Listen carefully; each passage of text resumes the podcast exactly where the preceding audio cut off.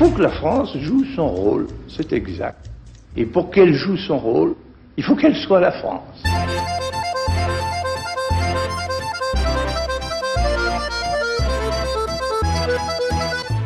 Raconter la France autrement, un podcast du temps présenté par Richard Verly, avec aujourd'hui notre invité François Garçon, auteur et essayiste, vice-président de la Chambre de commerce suisse en France, et votre dernier livre, François Garçon, s'intitule France démocratie défaillante, il est temps de s'inspirer de la Suisse, il est publié aux éditions de l'Artilleur. Alors évidemment, il y a une date incontournable pour tous les Suisses qui s'intéressent à la France, c'est la date de la prochaine élection présidentielle, donc le 10 et le 24 avril 2022, même si semble-t-il il y a aujourd'hui des plaintes et elle pourrait être déplacée cette date en raison de la coïncidence avec les vacances scolaires. Ça nous amène à parler d'Emmanuel Macron, élu en 2017. Alors est-ce qu'Emmanuel Macron, vu de Suisse, ou plutôt vu par un observateur suisse comme vous, est-ce qu'Emmanuel Macron a transformé la France? Alors, la France a changé. Macron l'a en partie transformée et je crois aujourd'hui qu'il l'a transformée en cocotte minute. C'est très dommage car beaucoup, dont moi, l'imaginaient capable de transformer le pays autrement. Dans son équipe de campagne, il y avait des gens de grand talent, je pense par exemple à Bonnel à Lyon, Bruno Bonnel, qui ensuite a été élu député et qui est un homme d'affaires euh, assez connu du secteur numérique dans la région lyonnaise. Absolument, mais malheureusement, je pense que dans son équipe, il y a un certain nombre d'imbéciles qui se sont révélés comme tels. Je pense à des gens comme Castaner et à ses propos sur la France qui roule au diesel et qui fume des clopes. Je crois qu'à l'époque, il était ministre de l'Intérieur. Castaner qui dirige aujourd'hui le groupe parlementaire de la majorité. Comment est-ce que dans la seconde où euh, un propos aussi méprisants étaient prononcés, comment est-ce que dans la seconde, il n'a pas été immédiatement révoqué euh, démis de ses fonctions. Mais revenons sur les transformations, euh, François Garçon. Alors, quelle transformation? Alors, pour moi, qui fait du cherry picking, je prends ce qui m'amuse et ce qui m'intéresse. Je pense que une bonne chose, c'est la disparition de l'ENA. Donc là, vous parlez d'une décision qui a été prise, celle de réformer l'École nationale d'administration, de la transformer en un institut de formation de l'administration. Elle va vraiment disparaître, vous y croyez? Moi, je pense, oui. de toute façon, même si le, la, la disparition du sigle est une excellente chose. Cette école a fait un mal fou à la France. C'est pas la seule. Hein. Les polytechniciens, les ex-mines ont commis les mêmes crimes économiques qu'ont pu euh, en commettre les Abraires, euh, les Minc et compagnie, qui continuent d'être interrogés du reste dans tous les médias. Hein. Donc, euh, si je devais prendre une chose qui m'a vraiment surpris, puisque Sarkozy s'y était attaqué, il a échoué, François Hollande s'y est attaqué, il a échoué. Finalement, Macron a pris une décision qui est extrêmement courageuse, hein, puisque là, il s'est vraiment heurté à son propre camp. Euh, l'autre réforme, c'est euh, dans le Code du travail la réforme des, euh, des prud'hommes. Je pense que c'est une bonne chose. Elle ne va pas suffisamment loin, mais au moins elle avance, alors que les trois précédents présidents avaient piétiné. Donc Macron, il a beaucoup surpris. Peut-être qu'ensuite, il s'est laissé engluer dans les méandres des institutions françaises. Peut-être que c'était très lourd. Peut-être qu'il n'avait pas prévu de pouvoir aller aussi vite, aussi loin, du coup il s'est arrêté en chemin.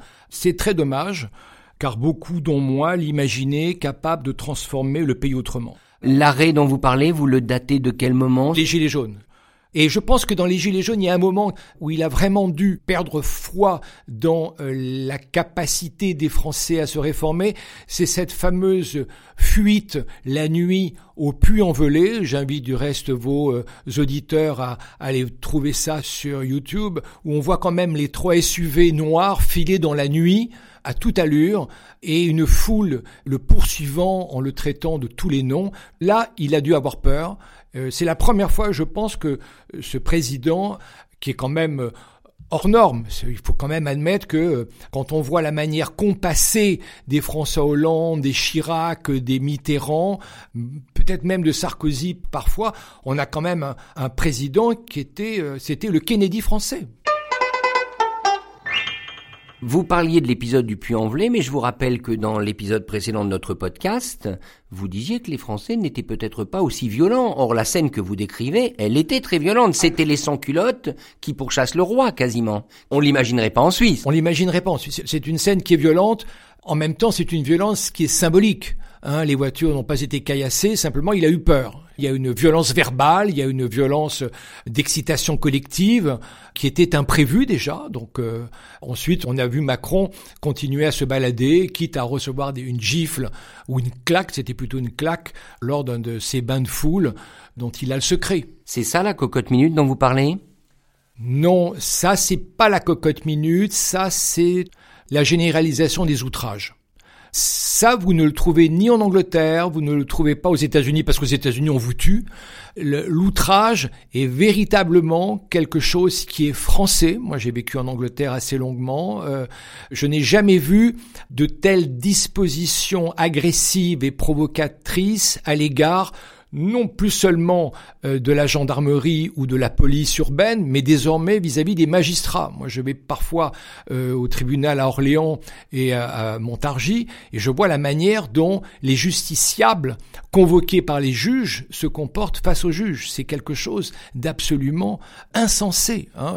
la prochaine étape, c'est qu'ils cracheront euh, devant les juges à leurs pieds pendant leur audition. Ça, je pense, la généralisation de l'outrage et la manifestation du dégondage des mœurs politiques françaises. Alors est-ce qu'un pays comme celui-ci peut être réformé? À vous écouter, on se dit que ce n'est juste pas possible.